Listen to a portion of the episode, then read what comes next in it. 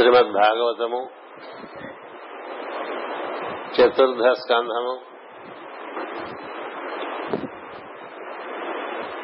సృష్టి ప్రారంభమై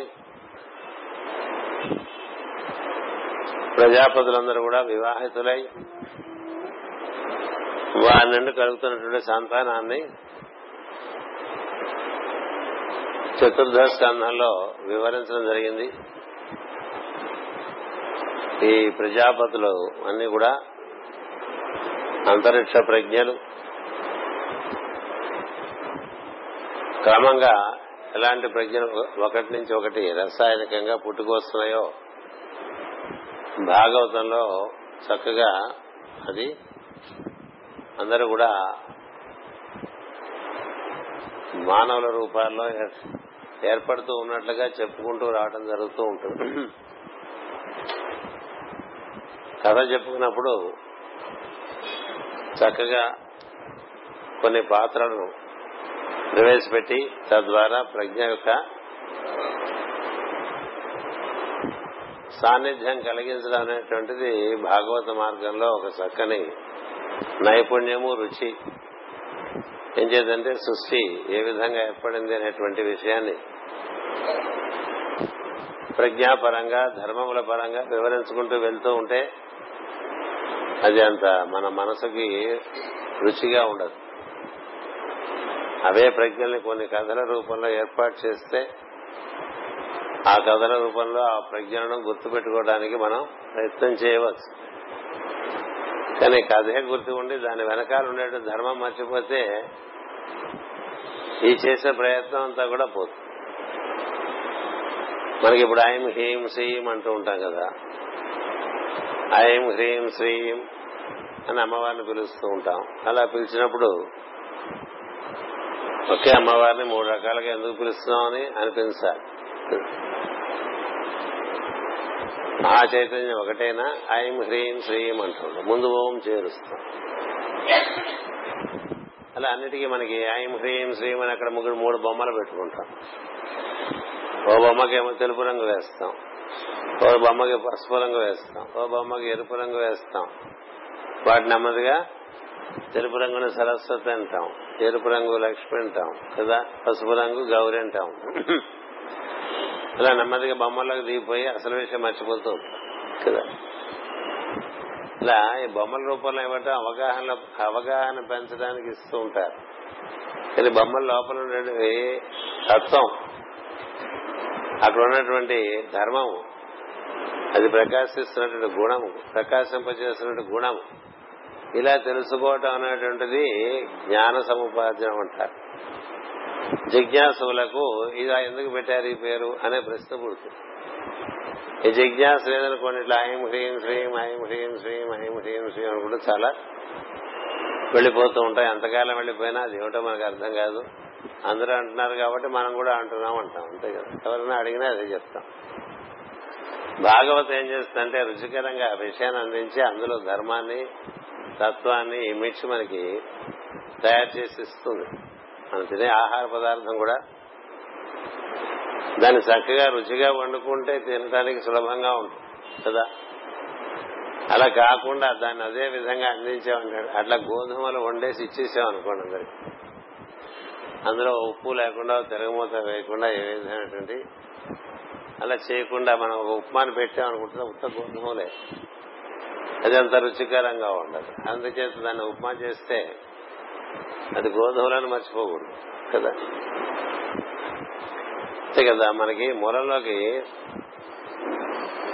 రుచిగా మూలంలో ఉండే విషయాలు అందించడానికి రకరకాలుగా దాన్ని వర్ణించి మనకి ఇచ్చినప్పుడు మనం వీటిలోంచి క్రమంగా ఒక్కొక్క తెర తీసుకుని మూలంలోకి వెళ్తూ ఉండాలి. అప్పుడే అది జిజ్ఞాసత్వం అవుతుంది. అలా కాకపోతే అదేదో మామూలు ఇప్పుడు ఇంతమంది ఇన్ని రకాలుగా ఇన్ని వస్త్రధారణం చేశాం కదా. అందరం ఒక్కొక్కడం ఒక్కొక్క రకంగా వస్త్రధారణం చేశాం. వాటిని కొన్నిటేమో చైర్లు అన్నాం కొన్ని పంజాబీలు అన్నాం కొన్ని ప్యాంట్ అన్నాం కొన్ని చొక్కాలు అన్నాం కొన్ని పైజమాలు ఆల్చీలు అన్నాం కొన్ని లుంగీలు చొక్కాలు అన్నాయో పేర్లు పెట్టాం. కానీ అన్నిట్లో ఉండేటువంటి ఎన్ని రంగులతో ఎన్ని గుడ్డలు ఉన్నా కూడా అవన్నీ కూడా ఒకే నూలుతో తయారు చేయబడ్డదని గుర్తుంటే మూలం గుర్తుంది. కదా? అంటే మూలాన్ని గుర్తు చేసుకుంటూ జ్ఞానాన్ని పొందటం అనేటువంటిది చేస్తూ ఉండాలి. అలా కాకపోతే ఇవన్నీ వాటి నుంచి ఏర్పడినటువంటివన్నీ కూడా అవి మన్ని ఎక్కువ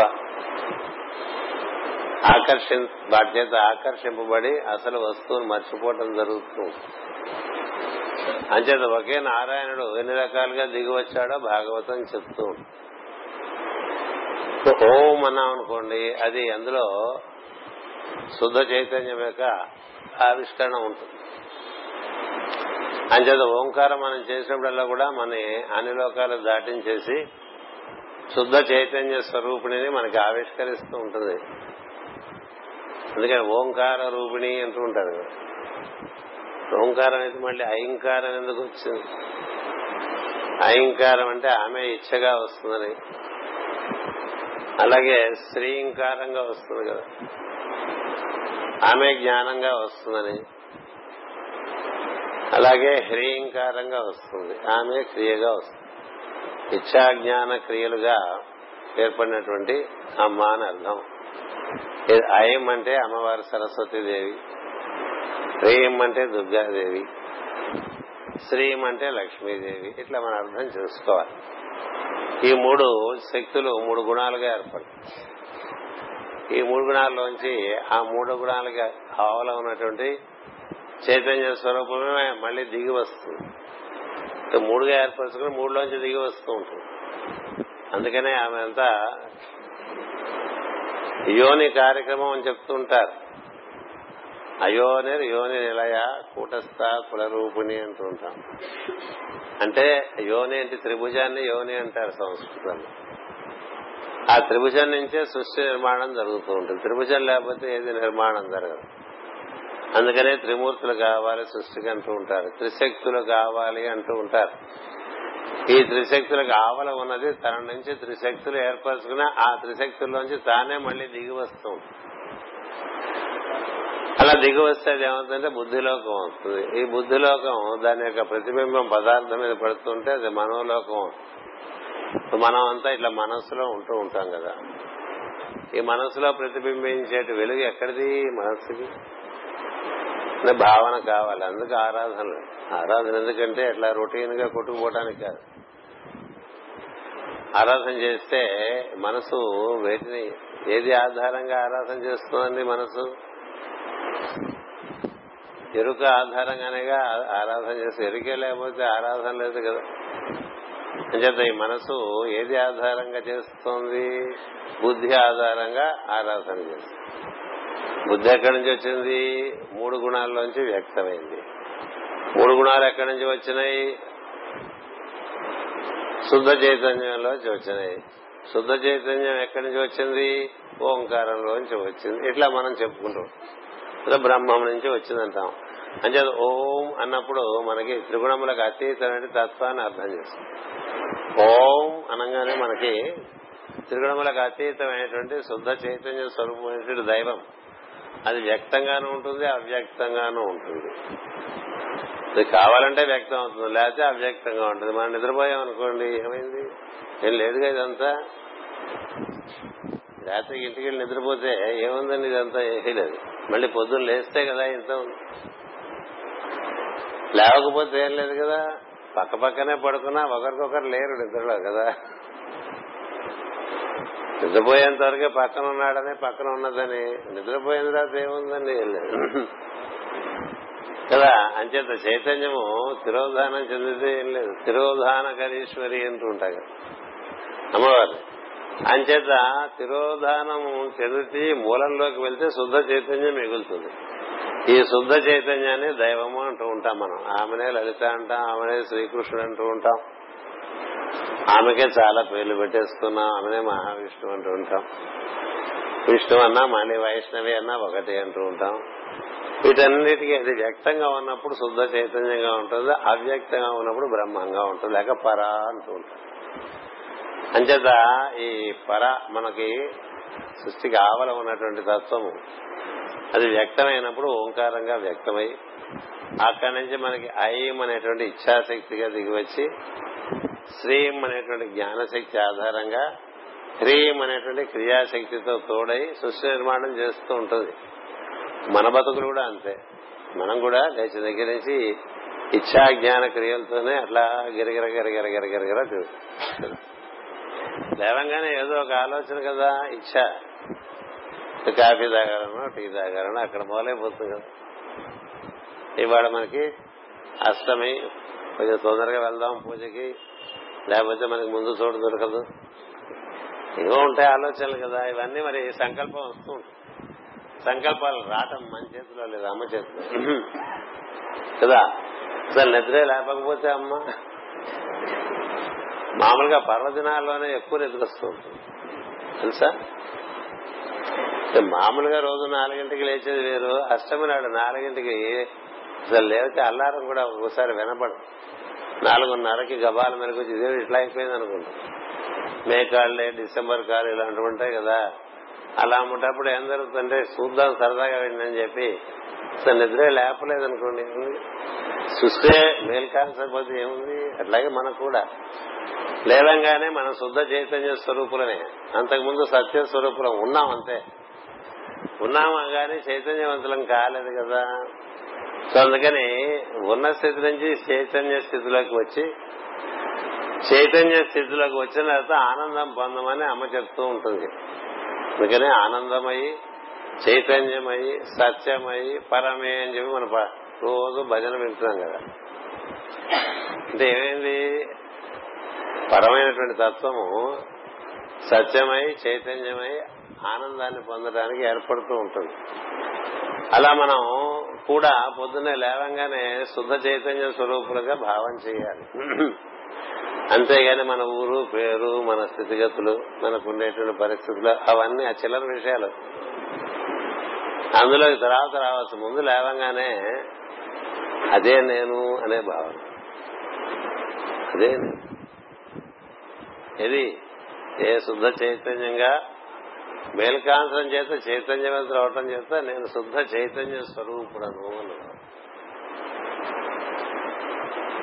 అలా ఉంటే దాన్ని దివ్యాత్మ స్వరూపం అంటూ ఉంటారు. దివ్యాత్మ స్వరూపులారా అంటూ ఉంటారు కదా. అంటే మన ఏదో పొగినట్టుగా అనిపిస్తుంది కానీ యథార్థం అది. పొగట్ట కాదు. అంచేత ఓం అన్నాం అనుకోండి అంతే. మూడు గుణాలకు అవతలకు ఉండేటువంటి ఓంకారంలోకి వెళ్ళిపోతే ఇంకేం ఉండకూడదు అంతే. శుద్ధ చైతన్యం అట్లా ఉండాలి. అంటే శుద్ధ చైతన్యం అంటే అంతా నీ లోపల నీ బయట అంతా వెలుగే నిండి ఉన్నట్టుగా ఉండాలి. అప్పుడు అలా అంటే ఓం ఇప్పుడు నూట ఎనిమిది సార్లు ఓం అన్నాం కదా. ఆ తర్వాత ఐం హ్రీం శ్రీం అన్నాం. ఇక్కడ మనకి మామూలుగా అందరికీ చెప్పేప్పుడు ఐం హ్రీం శ్రీం అని రాసిస్తారు. సత్యం ఏమిటంటే ఐం శ్రీం హ్రీం అది ఏం చేత ఇచ్చా జ్ఞాన క్రియలు. అలా ఉండాలి. మహేశ్వరుడు విష్ణువు బ్రహ్మదేవుడు అలా ఉండాలి. ఇక్కడ చదివేది ఎట్లా ఉంటుందంటే ఐం హ్రీం శ్రీం అంటాం కదా. అంటే ఏదవుతుంది ఇచ్చా క్రియ జ్ఞానాలు అవి. ఇచ్చా క్రియ జ్ఞానాలు కొంచెం ఇబ్బంది పడతాయి. అంటే మనకి అదే ఉంటుంది మామూలుగా. మామూలు మనుషులందరికీ కూడా ఇచ్చ ఉంటుంది వెంటనే ఆ ఇచ్చ వెంట పరిగెడుతూ ఉంటారు. క్రియ స్వరూపంగా కానీ ఇచ్చని పరిపూర్ణం చేసుకోవాల్సినటువంటి జ్ఞానం పొందకుండా క్రియలో దిగితే ఏమవుతుంది చెప్పండి? చెప్పండి. అందరూ అదే చేస్తూ ఉంటాం. అంటే మనకి ఆలోచనలు వస్తూనే ఉంటాయి. అది చేద్దాం ఇది చేద్దాం అని. ఎలా చేద్దాం అనే తెలియకుండా దిగాం? అందుకేగా తప్పులు చేస్తుంటాం ఎలా చేయాలని తెలియకపోవడం వల్లే తప్పులు చేస్తుంటాం కాస్త ఈ ఫ్యాన్ ఆర్పైన అడిగితే అందరు లేచి అది ఏదో తెలియకుండా వెళ్ళి వేసి ఆపేస్తూ ఉంటారు. కదా? అది తప్ప అన్ని ఆపేస్తారు. ఏం చేత? అది ఎలా ఆర్పాలో తెలిసి అది ఆర్పడం అనేటువంటిది విధానం సృష్టి విధానం. అంచేత మహేశ్వరుడు ఆ తర్వాత మహావిష్ణువు ఆ తర్వాత బ్రహ్మదేవుడు. కదా? మీరు చూస్తే శ్రీరంగంలో వాళ్ళు కప్పేస్తారని మీకు కనబడకుండా మామూలుగా ఏం జరుగుతుంది తెలుసా? శ్రీ మహావిష్ణువు అలా పడుకుని ఉంటాడు కదా శేషశయ్య మీద. ఆయన బొడ్డులో నుంచి బ్రహ్మదేవుడు బయటకు వచ్చి ఉంటాడు అక్కడ కదా? చతుర్ముఖ బ్రహ్మ పద్మలో పద్మభూ ఆయన పద్మలోంచి పుట్టుకొచ్చాడు. ఆయనకి ఈయన తన చూపుల ద్వారా కావలసినటువంటి మార్గదర్శకత్వం కల్పిస్తూ ఉంటాడు. తాను తన కుడి చేతితో అలా దాచి ఉంటాడు పక్కకి. ఆ చేస్తే అక్కడ శివలింగం ఉంటుంది. ఆ శివలింగం మీద ఆయన ధ్యానం ఆరాధన చేస్తాడు ఆరాధన చేస్తూ ఉంటాడు. ఏం చేత? తాను శివుని ఆరాధన చేస్తూ ఉంటే తనలోకి వచ్చినటువంటి సంకల్పాన్ని తాను బ్రహ్మదేవుడికి అందిస్తూ ఉంటాడు. అది విధానం. అట్లా త్రిమూర్తులు ఉంటారు. అందుకని శ్రీరంగం అంతా ప్రాముఖ్యం సంతరించుకుంది. కానీ మనకు ఉండేటువంటి ఏవో కొన్ని ఆచారాలు అనండి దురాచారాలు అనండి అంటే ఇలా శివుడు విష్ణువు దేవుడు శివుడికి ప్రార్థన చేస్తున్నాడంటే బాగుండదు కదా వైష్ణవులకు కానీ పురాణాలు చదువుకుంటే ఏముంటుందంటే లక్ష్మీదేవి ఎప్పుడు అడుగుతుంది మహావిష్ణువుని ఎప్పుడు అర్ధనిమీరిత నేత్రాలతో ధ్యానం చేస్తూ ఉంటారు? ఎవరి గురించి ధ్యానం చేస్తూ ఉంటారని? అంటే శివుని గురించి ధ్యానం చేస్తూ ఉంటానని చెప్తాడు. అలాగే పార్వతీదేవి శివుణ్ణి అడుగుతూ ఉంటుంది ఎప్పుడు తపస్సులోనే ఉంటారు మీరు ఇంకా ఎవరి గురించి తపస్సు చేయాలని? అంటే నా లోపల ఉన్నటువంటి శ్రీ మహావిష్ణువుని రామనామంతో నేను ధ్యానం చేస్తూ ఉంటాను. వారికి ఉండే అనుబంధం ఒకళ్ళు ఆ విధంగా ఒకరినొకరు మహేశ్వరుడు మహావిష్ణువు చతుర్ముఖ బ్రహ్మ. అందుకనే మనం గురు బ్రహ్మ గురు విష్ణువు గురుదేవో మహేశ్వర అంటాం. కదా? ఆ క్రమం ముఖ్యం. క్రియకి ఏది ఆధారం? జ్ఞానం జ్ఞానం మనకి ఏది ఆధారం? ఇచ్చ. ఇచ్చ లేకపోతే ఇవేం చేయకరా హాయిగా జ్ఞానంతో ధ్యానంలోకి వెళ్ళిపోవచ్చు. జ్ఞానంతో ధ్యానంలోకి వెళ్ళిపోవచ్చు. ఇచ్చగలిగినప్పుడు దాన్ని నిర్వర్తించేటువంటి తీరు తెలియకుండా నిర్వర్తించడం వల్లనే మనుషులు దెబ్బతింటూ ఉంటారు. జ్ఞానం లేకపోవటం వల్లనే కదా ఇబ్బందులన్నీ. అంచేత జ్ఞానంతో కూడి ఉండాలి. అందుకని ఓం ఐం శ్రీం హ్రీం అని ఉపదేశం ఇస్తూ ఉంటారు. మనకి ఉపదేశం ఇట్లా సంతర్పణే. పిలిచి కూర్చోబెట్టి చెవిలో చెప్పేదేం లేదు. ఎవరెవరు ఓపిక కొద్ది వాళ్ళు చేసుకోవటం అంతే. ఓం ఐం శ్రీం హ్రీం అంటే ఏంటి? ఇచ్చా జ్ఞాన క్రియలు. గా నీవు దిగురా తల్లి అని అడగటం. దిగువస్తే ఏం జరుగుతుందంటే మన బుద్ధిలో ఈ త్రికోణ సమకోణ త్రిపుడం అయినటువంటి ఇచ్చాజ్ఞాన క్రియ శక్తుల నుండి ఏర్పడినటువంటి బుద్ధి మన మనస్సు నడిపిస్తుంటుంది. లేకపోతే మనస్సు ఏదో దాని ఇష్టం వచ్చి పోతుంటుంది. ఈ మనస్సుని వెనకగా మరల్చడం కోసమే ధ్యానాలన్నీ కూడా. మనస్సుని దానికి ఆధారమైనటువంటి బుద్ధిలోకి మరల్చాలి. బుద్ధిలో సమన్వయం ఉంది. బుద్ధి ఎక్కడి నుంచి వచ్చిందంటే త్రిగుణముల ఆవల నుండి త్రిగుణముల ద్వారా ఇవలకు వచ్చింది. అందుకని ఈ త్రిగుణములలోంచి వచ్చినటువంటి బుద్ధి దాన్ని అధిష్ఠించే అహంకారము ఉంటుంది. నేను చెప్పుకున్నాం ఇది మనం కదా? అంచేత మనకి ఇప్పుడు మనస్సుకి వెనక్కి మరిస్తే బుద్ధి బుద్ధిని వెనకకి మరిస్తే మనం ఉంటాం. నేనున్నాను అనుకుంటూ ఉంటాం కదా.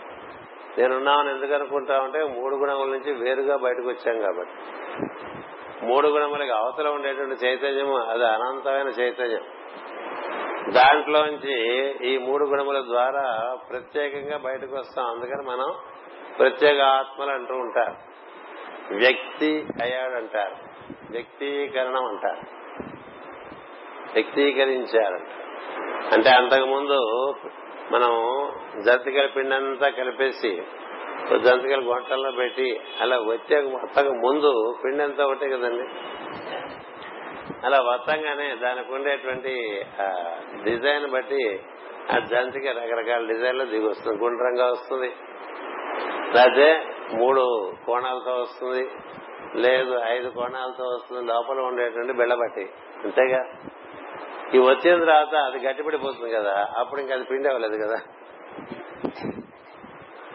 వతకు ముందు కదా మంది గుర్తేశారు. అంటే మన మూడు గుణాలు సవ్యంగా ఏర్పాటు చేసుకుంటే మనకి ఇబ్బంది లేదు. అందుకని ఈ మూడు గుణాలని సవ్యం చేసుకోవడానికి ఈ మూడు శక్తుల్ని సరిగ్గా ఒక సమకోణ త్రిభుజంగా ఏర్పరచుకోవడానికి ఈ ఓం ఐం హ్రీం శ్రీం అనే మంత్రం ఇచ్చారు.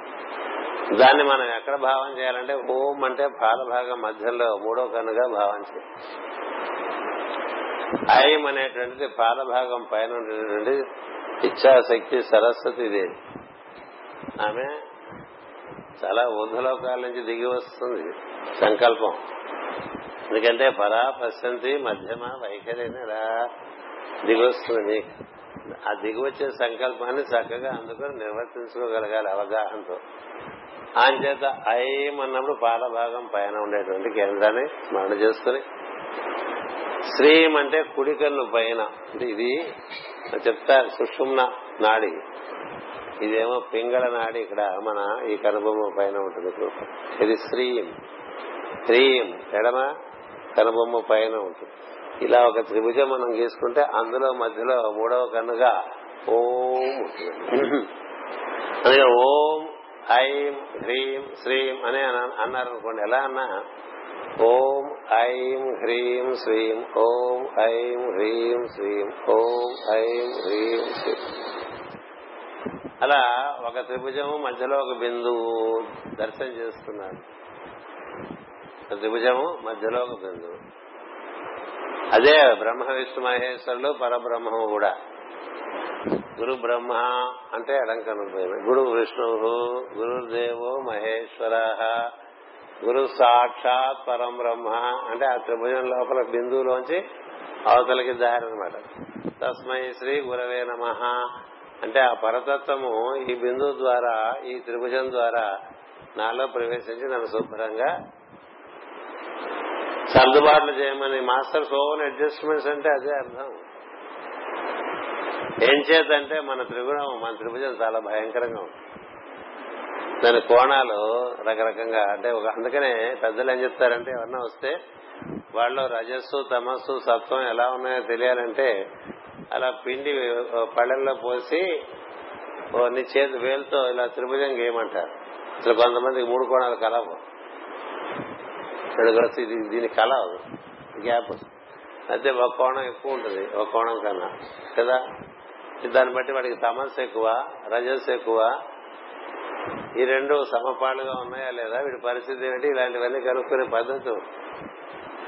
అంచేత మనం గురు బ్రహ్మ గురు విష్ణు గురుదేవ మహేశ్వర అంటే మనం ఇప్పుడు ముగ్గురు అదే దత్తాత్రేయ స్వరూపం అని చెప్తూ ఉంటారు. అదే మనకి ఈకేఎంఎన్ సివివి అని కూడా అనుకో చక్కగా. మాస్టర్ నమస్కారం మాస్టర్. అంటే మనకి ఆజ్ఞ. కదా మాస్టర్ సివివి ఆయన ఇచ్చాక శక్తి.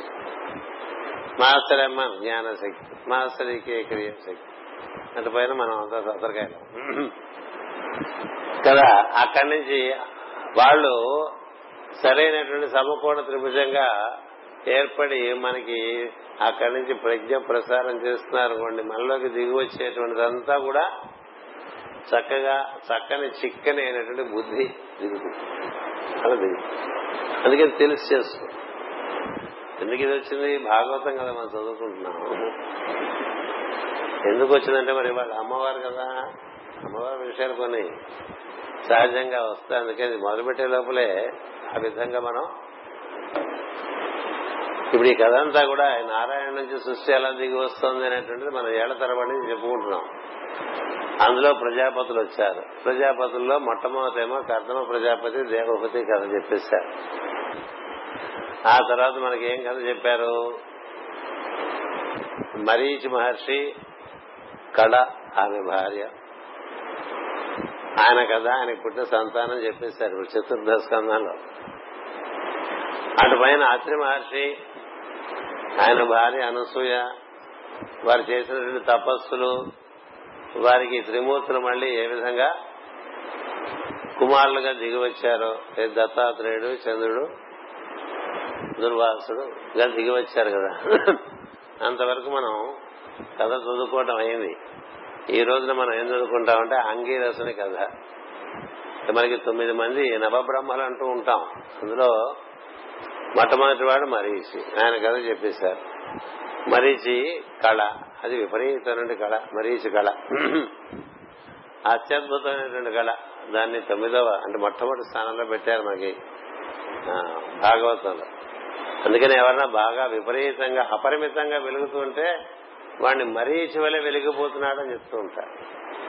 అంటే మరీచి అనేవాటి ఒక ప్రజాపతి ఉన్నాడని మనం ముందు గుర్తిస్తే దానివల్ల మనకి వీడేదో మనకి గుర్తిస్తున్నాడు మన పక్క చూశాడనుకోండి మన మొహంలో కొంచెం కళ పెరుగుతుంది. ఏం సందేహం లేదు. ఎందుకంటే సృష్టికి కళ ఆయనే.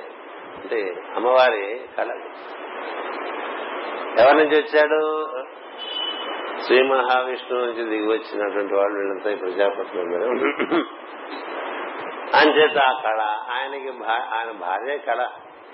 ఆయన పేరు మరీచి. వారిద్దరికి కశ్యప ప్రజాపతి పూర్ణిమ అని ఇద్దరు సంపదానం కలిగారని చెప్పుకున్నాం. ఆ పూర్ణిమనే గంగా అంటారని కూడా చెప్పుకోవడం జరిగింది. మరీచి కథ. మరీచి కథ తర్వాత అత్రి కథ వస్తుంది. అంటే అత్రి రెండవ ప్రజాపతిగా మనం మనకి భాగవతంలో చెప్పబడి ఉంది అత్రి అంటే మూడు గుణములకు ఆవల ఉండేటువంటి ప్రజాపతి. అంటే మన సహస్రారం ఉండేటువంటి ప్రజాపతి. అత్రి సహస్రాలలో ఉంటే మరీ చక్రం ఉండాలి? దాని చుట్టూ మొత్తం మన చుట్టూ ఆరా అంటుంటారు చూసారా? మహాత్ములు ఎదుటివాడు వస్తుంటే వాడి మొక్కం చుట్టూ ఉండేటువంటి కళను బట్టి చెప్పేస్తాడు. ఓహో వీడు పనికొచ్చేవాడా? పనికిరాని వాడా వీడికి ఎలాంటి రిపేర్లు చేయాలనేటువంటిది వాడు అలాగే చూస్తుంది కదా? అలా చూడంగానే తెలిసిపోతుంది వాళ్ళకి. మరీచి తర్వాత అత్రి మూడు గణములకు ఆవల ఉండేటువంటి వాళ్ళు వాళ్ళంతా తపోజనులు. మూడగుణములు దాటి బ్రహ్మంతో అనుసంధానం చెంది ఉంటారు వాళ్ళందరూ. వాళ్ళనే బ్రహ్మనిష్ట గరిష్ఠులు అంటూ ఉంటాం. అవసరమైతే దిగుతారు కానీ ఎప్పుడు బ్రహ్మంతో కూడి ఉంటారు. ఆ స్థితిలో ఉండేటువంటి వాడు అత్రి మహర్షి. ఆయన తపస్సు చేశాడు. ఆయన తపస్సు గురించి చెప్పుకున్నాం. ఆ తపస్సులోంచి మనకి వరాలుగా ముగ్గురు దిగి వచ్చారు. ముగ్గురు వరాల నేను ఒక్కనే ప్రార్థన చేశాను మీరు ముగ్గురుగా వచ్చారు ఏమిటని అడుగుతాడు ఆయన. కదా? అంటే ఏంటి? ఆయన శుద్ధ చైతన్య స్వరూపాన్ని ధ్యానం చేసి అది శుద్ధ చైతన్య స్వరూపమేనా? బ్రహ్మమునే ధ్యానం చేస్తే సాక్షాత్ పరబ్రహ్మమే. గురు బ్రహ్మ గురు విష్ణు గురుదేవు మహేశ్వర అన్నట్టుగా ముగ్గురుగా వచ్చేసారు వాళ్ళు. ఇదే ముగ్గురుగా వచ్చేసారు నేను ఒకనే కదా ధ్యానం చేశానని అంటే మేము మూడు ఒకటే మేము వన్ మేము one in three three in one అని చెప్పారు మేము మూడుగాను ఉండగలం ఒకళ్ళగాను ఉండగలం. అంచేత వీఆర్ ది ఫోర్త్ కదా? The one and three is the fourth one కదా? ఈ ముగ్గురులోకి ముగ్గురికి ఆధారమైన వాడు నాలుగోవాడు కాదు. అవే నాలుగు భుజాలు. దేవతలు నాలుగు భుజాలు ఏమిటాయి అంటే ఎవరికి నాలుగు భుజాలు ఉంటాయి? పరతత్వం తెలిసి ఇచ్చాజ్ఞాన క్రియాశక్తులు ఎందో పరిపూర్ణ స్వామి స్వామిత్వం ఉండే వాళ్ళకి నాలుగు చేతులు పెడతారు. అందరు నాలుగు చేతులు పెట్టుకోకూడదు. మనకి ఇచ్చాక్రియలు రెండే ఉన్నాయి. మిగతా జ్ఞానం లేదు పరతత్వం లేదు కదా. ఆ రెండు చేతులు సంపాదించుకోవాలి మనం. అంటే అత్రి మహర్షికి ఆ విధంగా కనబడి వరమిచ్చి మీకు మేము సంతానంగా పుడతామని అంతకు ముందు అనసూయకు పుట్ట కనబడటం అనసూయను పరీక్ష చేయటం అన్ని కథ ఉన్నది. చెప్పుకున్నాం. అది అయిపోయిన తర్వాత వాళ్ళకి ఆ ముగ్గురు పుట్టుకొచ్చేసారు. అత్రి కథ అయిపోయింది. అత్రి కథ అంటే మన మనసులో ఉండేటువంటి త్రిగుణములకు అతీతమైనటువంటి తత్వం. త్రిగుణములకు లోబడే అంగీరస ప్రజ్ఞ ఉంటుంది. అంటే ఆజ్ఞ త్రిగుణములు దాని చుట్టూ ఉన్నా కూడా దానికి అతీతంగా ఉంటుంది. ఉండి ఆయన అత్రి మహర్షి కథ. తర్వాత ఆంగీరసుని కథ వస్తుంది. ఆంగీరసుని కథే మనకి ప్రధానంగా అంటే దిగువ ఒక్కొక్క ఆయనకు ఒక ప్రజాపతి. ఎక్కడ ఉంటాడు ఆంగిరసుడు అంటే మన కంఠంలో ఉంటాడు.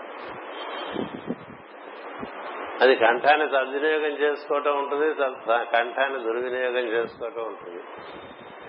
అది గనక దాన్ని విశుద్ధి అంటారు కదంటే విశిష్టమైనటువంటి శుద్ధి అనేటువంటిది ఆచరిస్తూ ఉంటే నిన్న చెప్పుకున్నాను శుద్ధి గురించి.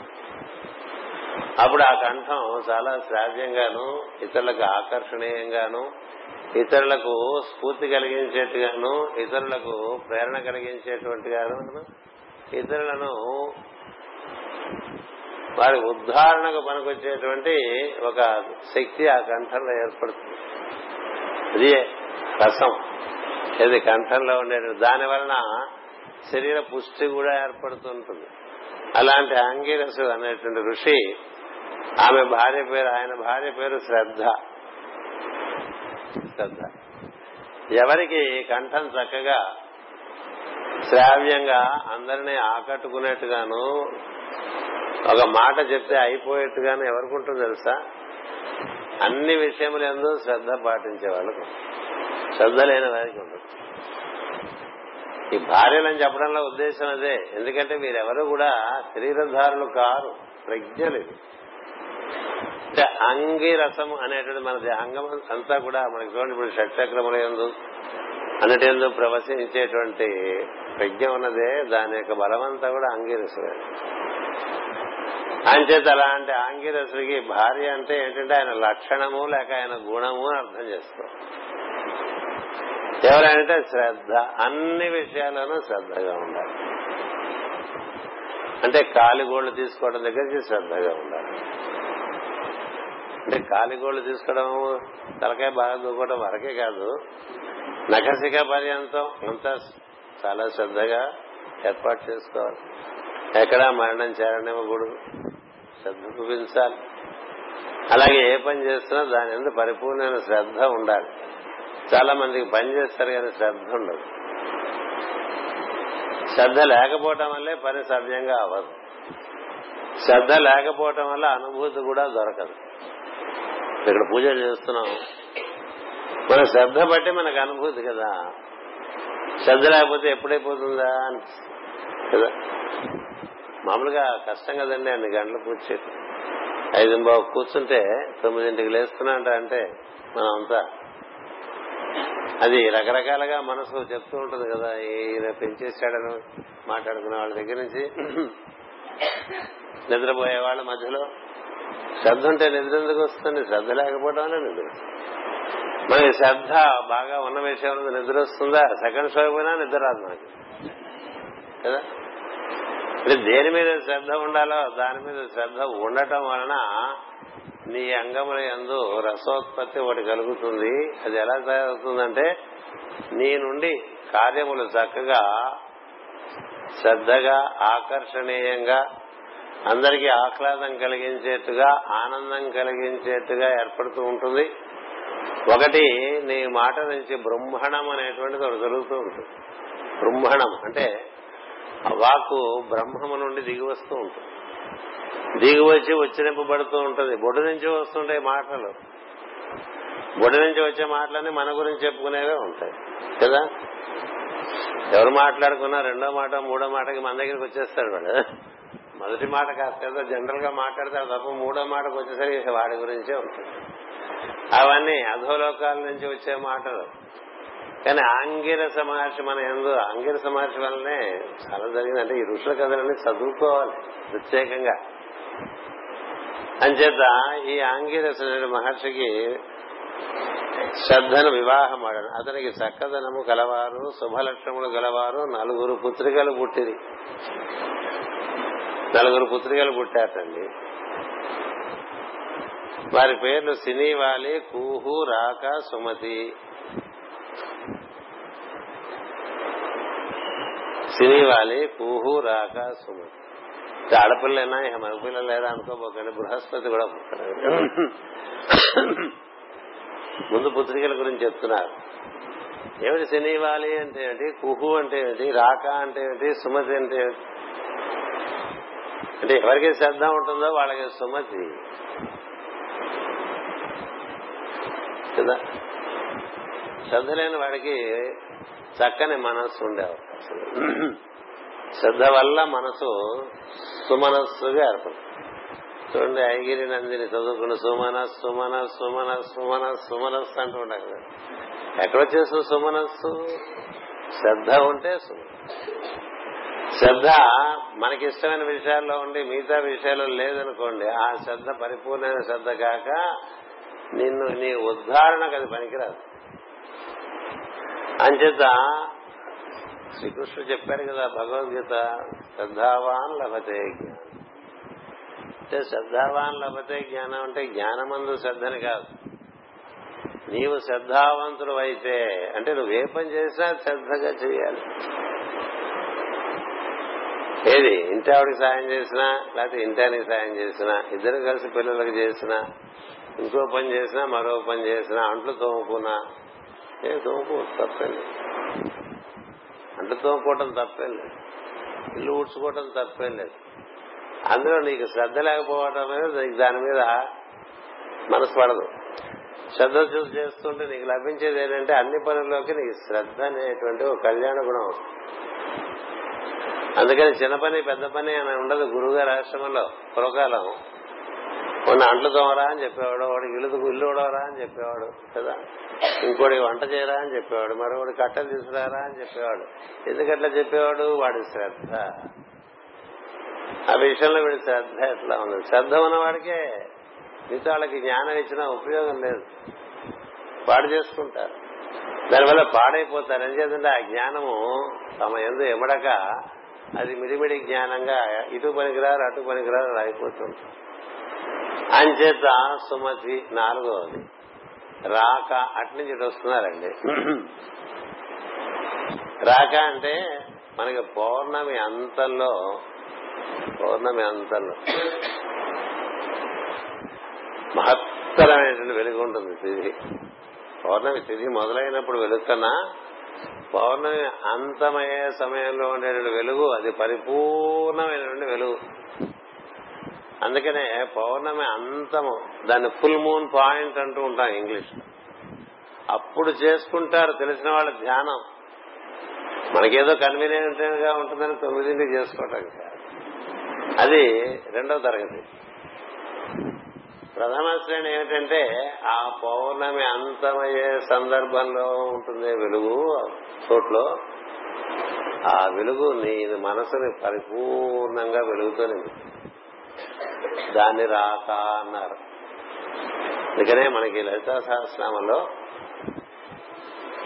ప్రతిపన్ ముఖ్య రాక అంత అంటే ప్రతిపత్తి నుంచి ఆ పౌర్ణమి అంతమయ్యేంత కూడా ఆరాధన చేసే విధానం ఉన్నది పదహారు రోజులు. మనం ఇంకా అప్పుడే అమ్మాయి రెండు రోజులకు వచ్చేసింది అనుకుంటున్నాం కదా.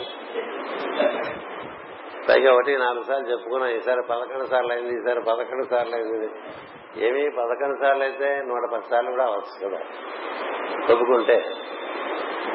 అంచేత రాక అనేటువంటిది పూర్ణ కళ. పూర్ణమైనటువంటి కళ. అది అంగీరస మహర్షి నుంచి దిగి వస్తుంది. సుమనస్సు కూడా ఆంగిరస మనస్సు నుంచి దిగి వస్తుంది. పౌర్ణములన్నిటిలోకి కూడా ఏ పౌర్ణమిని ఎక్కువగా మన ఋషులు వర్ణించారు తెలుసా?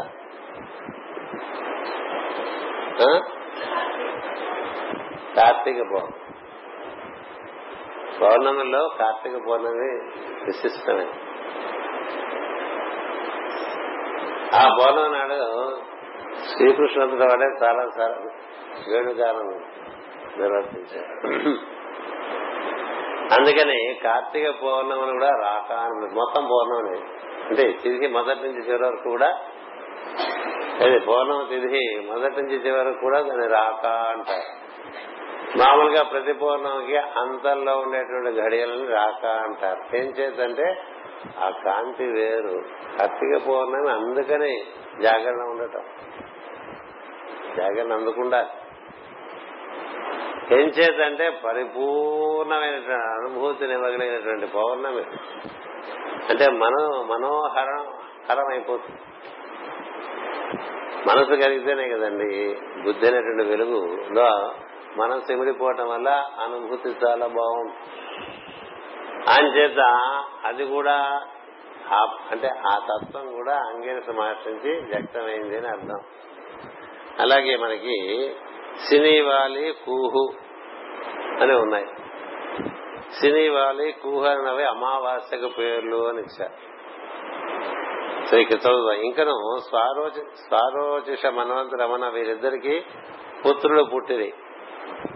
ఆంగిరసనగా సమస్తములైన అంగములకు రసము లేక సార రూపమైన వాడు అని మాస్టర్ గారు వివరణించారు అంగముల యొక్క సారం.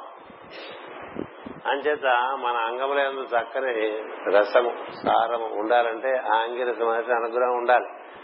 అది ఎక్కడ ఉంటుందంటే విశుద్ధి చక్రంలో ఉంటుంది. అది విశుద్ధి పద్మం అవ్వాలి.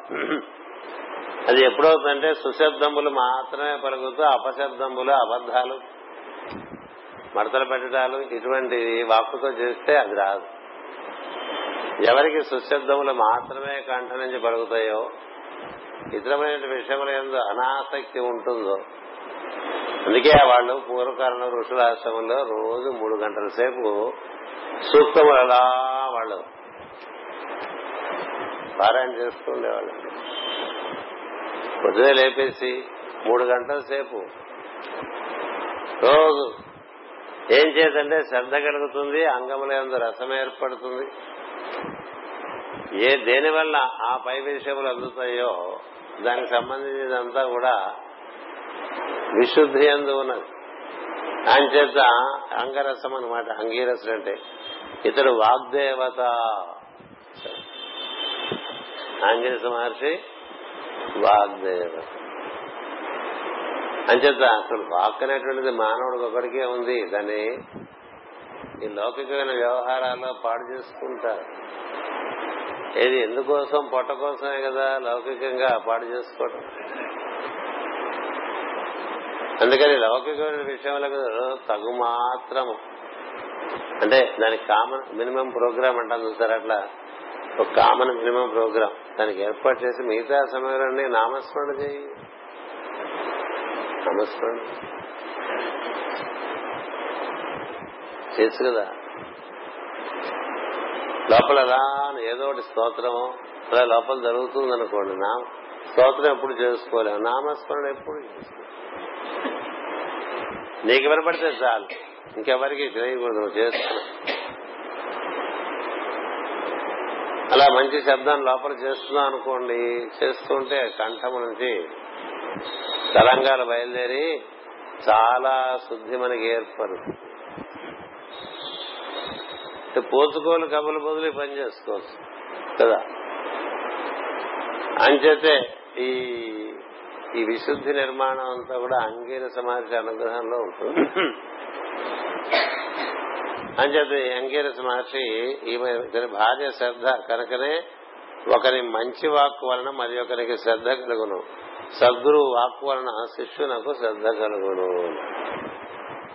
నీ ఎందు అంగీరస మహర్షి అనుగ్రహం ఉంటే నీ మాట వింటాడు. ఇలా మనం కూడా ఆయన చెప్పినట్టు చేసుకుంటే బాగుపడతాం మామూలుగా ఎవరు వినరు కదా మాట. కదా? మనం చెప్తే ఎవరు వింటారులే అన్నట్టుగానే ఉంటుంది ప్రపంచం అంటారు మహాత్ముడు చెప్తే వినబుద్ధి అవుతుంది ఏం చేత అతని ఎందు విశుద్ధి ఆ విధంగా వికసించి ఉండటం చేత. సినీవాలి కూహరణవి అమావాస్యకు పేర్లు. చంద్రుని చివరి కళ కనిపించిన నాడు అమావాస్య వచ్చినతో సినీవాలి అందరు. చంద్రుడి చెట్ట చివరి కళ అంటే బహుళ చతుర్దశి. అది కనిపించి ఆ తర్వాత అమావాస్య వస్తుంది. అది కనిపించకుండా అమావాస్య వస్తేనేమో కూహు అంటారు. అది కనిపించి వస్తే దాన్ని సినీవాలి అంటారు. ఏటి వీటి ప్రత్యేకతలు అంటే నీవు ఇవన్నీ సాధకులకు పనికొచ్చే విషయాలు. మిగతా వాళ్ళకి అసలు అమావాస్య వచ్చిందో లేదో కూడా తెలియదు కదా? సాధకుడికి తన మనసులోనే తిథులు తెలుస్తుంది సత్సాధకుడికి. తన మనస్సులోనే తిథులు తెలుస్తూ ఉంటాయి. ఎందుకంటే తన మనస్సు ఎలా ఉన్నదో. అలా అప్రయత్నంగా మనోహరం అయిపోతూ ఉందనుకోండి ఓహో అమావాస్య వస్తుంది. అప్రయత్నంగా బాగా పొంగిపోయి దివ్యానుభూతులకు ఉత్సాహం చూపిస్తుంది అనుకోండి మనసు ఓహో పౌర్ణమి వచ్చింది అని. మామూలుగా బయట జరిగే పౌర్ణమి అమావాస్యలు ఉండగా ప్రతి వ్యక్తికి వాడిదైన పౌర్ణమి అమావాస్య ఉంటుంది. ఇప్పుడు ఇట్లా ఆశ్చర్య మాసంలో పుట్టారనుకోండి మీకు పౌర్ణమి ఎప్పుడు వస్తుంది ఎప్పుడు చంద్రుడు మేషరాశిలోకి వచ్చినా పౌర్ణం వచ్చేస్తుంది. కదా? ఆశ్చర్య మాసంలో పుట్టిన వాళ్ళకి అట్లాగే చైత్ర మాసంలో పుట్టిన వాళ్ళకి చంద్రుడు ఎప్పుడు ఆశ్చర్య మాసంలోకి మనకు వచ్చినా పౌర్ణమే అందుకని వ్యక్తిగతంగా మన సూర్యుడి నుంచి మనకు పౌర్ణం ఏర్పడుతూ ఉంటుంది సంవత్సరానికి. అలాగే మన చంద్రుడి నుంచి మళ్ళీ పౌర్ణం ఏర్పడుతుంది సూర్యుడు అలా వస్తుంది. సో మన చంద్రుడు ఎక్కడ ఉన్నాడు అనుకోండి పోనీ కర్కాటకంలో ఉన్నాడు అనుకుందాం చంద్రుడు. సూర్యుడు మకర రాశిలోకి వచ్చినప్పుడు పౌర్ణం వస్తున్నారు రకరకాలుగా పౌర్ణములు వస్తూ ఉంటాయి అమావాస్యలు వస్తూ ఉంటాయి. జాతకం అందుకు తెలుసుకోవాలి. జ్యోతిర్విద్య అందుకు మనకుండేటువంటి సూర్యుడు మనకు ఉండేటువంటి చంద్రుడు ద్వారా మనకి పౌర్ణములు అమావాస్యలు వస్తూ ఉంటాయి. ఆయా సమయాల్లో మనం పౌర్ణమికేమో బాగా వెలుగు ధ్యానాలు చేసుకోవచ్చు.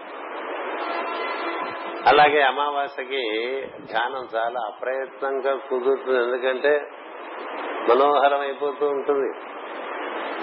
మనోహరం అయిపోతూ ఉంటుంది. రెండు రెండిటికి మనోహర్ అనే పేరుకి రెండు అర్థాలు ఉన్నాయి కదా? చాలా మనోహరంగా ఉందంటాం కదా? అంటే అది మనసు పరిపూర్ణంగా లగ్నమై ఆకర్షింపబడిపోయి అందులోకి లీనమైపోయి. రెండోది అంతే మనస్సు హరింపబడటం చేత మిగిలింది వెలుగు. రెండు రకాలుగా అందుకని పౌర్ణమి అమావాస్య రెండు సాధకుడికి చాలా ముఖ్యం. అవి ఏ పౌర్ణమి అమావాస్య? వ్యక్తిగతమైన పౌర్ణమి అమావాస్యలు. వ్యక్తిగతమైనటువంటి పౌర్ణమి అమావాస్యలు ఉంటాయి. అవి చూసుకోవాలి. దాని ప్రకారంగా మన కార్యక్రమాలు అట్లా ఏర్పాటు చేసుకోవాలి. అలాగే ఆరుడ లగ్నం ఉంటాం ఎస్ఎండ్ అని అంటాం. దాని నుంచి కూడా పౌర్ణమి అమావాస్యలు ఉంటాయి. ఇవన్నీ ముందు క్యాలెండర్ వస్తే ఏం చేసుకుంటారంటే ఎప్పుడు ఉన్నాయో అవన్నీ గుంటం మార్చేసుకుంటారు. మార్చేస్తే అనుగుణంగా అమావాస్యలో పౌర్ణములు సాధకులైనటువంటి వాళ్ళు అనుసరిస్తారు. ఏం చేద్దంటే అప్పుడు మనస్సు దానికి ఉండేటువంటి హెచ్చు తగ్గుల్ని అనుసరించి అది తగ్గిపోయినప్పుడు ఒక రకంగాను పెరిగినప్పుడు ఒక రకంగాను. పౌర్ణమి మనకి ఏం చేసి పెడుతుందంటే మనలో ఉండే వెలుగు శరీరాన్ని నిర్మాణం చేస్తూ ఉంటుంది. జీవుల్లో ఉండేటువంటి వెలుగు శరీరాలు నిర్మాణం కావాలంటే పౌర్ణమి వెలుగు పనికొస్తుంది. వ్యక్తిగత పౌర్ణములు ఉన్నాయి భూమి పౌర్ణమి ఉంది. వాటిని వినియోగించుకోవాలి. అదొక అదొక దానికి ఎనిమిది రకాల స్టెప్స్ ఉన్నాయి. అంటే ఏమంటాం? తెలుగులో స్టెప్స్ అంటానికి సోపానాలు ఉన్నాయి. ఎనిమిది రకాల సోపానాలు ఉన్నాయి వాటి ఆరాధనలకి. అవన్నీ ఇప్పుడు చెప్పుకోక్కర్లేదు. మీకు ఇలాంటివి ఉన్నాయని తెలుసుకునే దాని తర్వాత మీరే అందులో ప్రవేశించారు కానీ పౌర్ణమి నాడు వెలుగు శరీరం ఏర్పడాలంటే అమావాస్య ధ్యానం పౌర్ణం ధ్యానం కన్నా ఎక్కువగా చేసుకోవాలి. అందరూ పౌర్ణమికి బాగా బాగా ఎగబడుతూ ఉంటారు. కదా? అమావాస్య మనం ఇక్కడ పెట్టాం కదా? ఎందుకు పెట్టామంటే సామూహికం కాదు వ్యక్తిగతంగా చేసుకుంటారు. ఏం చేద్దంటే అమావాస్య నాడు కామ శరీరం పలసపడుతుంది ఎంత బాగుంది. అమావాస్య ధ్యానాలు ఏం చేస్తాయంటే మనలో ఉండేటువంటి కామ శరీరాన్ని బాగా ఉల్లి పొరలాగా అంటే పలసని వస్త్రంలాగా ట్రాన్స్పరెంట్ బట్టల్లాగా తయారు చేస్తుంది అంటే ఉందా లేదా అన్నట్టుగా ఉంటుంది వాడి కామం. అలా ఉన్నప్పుడే వెలుగు ప్రవేశించడానికి అవకాశం ఉంటుంది. దట్టంగా ఉందనుకోండి కామ శరీరం. అంటే ప్రతిదీ కావాలనిపిస్తుంది అనుకోండి ఏం చూస్తే అది కావాలనిపిస్తుంటుంది కదా అనిపిస్తుంది ఏం చూస్తే అది కావాలనిపిస్తుంది అంటే కామ శరీరం బాగా దట్టంగా ఏర్పడి నీకు వెలుగుకి అర్హత లేకుండా చేస్తుంది. అంచేత అమావాస్య ధ్యానాలు చాలా ముఖ్యది మనలో ఉండేటువంటి కోరికల పుట్టలు. వాటినన్నింటినీ మదనాంతకుడైనటువంటి శివుడు. కదా? మదనాంతకు మీద నీ మనసెన్నడు పోదా శివ శివ శివ అనరాధ. శివనామము చేద అన్నాడు కదా. అంచేత మనలో మనోహరం అవటానికి అలా ఆరాధనలు పెట్టారు. అందుకనే మనకి మాతృ శివరాత్రులు అందుకు వచ్చినాయండి ఊరికే హడావిడి పడిపోయి ఒకే నీళ్ళు కింద మీద పోసుకుంటూ హడావిడి పడిపోవటం తప్ప అలాగే పౌర్ణమి ఇక్కడ ఒక పక్క కామ శరీరాన్ని తగ్గించుకుంటూ వస్తే రెండో పక్క నుంచి వెలుగు శరీరాన్ని నిర్మాణం చేసుకుంటూ రావాలి. అది కథ. ఇది పౌర్ణమి అమావాస్యల కథ. ఆ రెండు ఎవరి నుంచి వచ్చినాయండి? సృష్టిలోకి?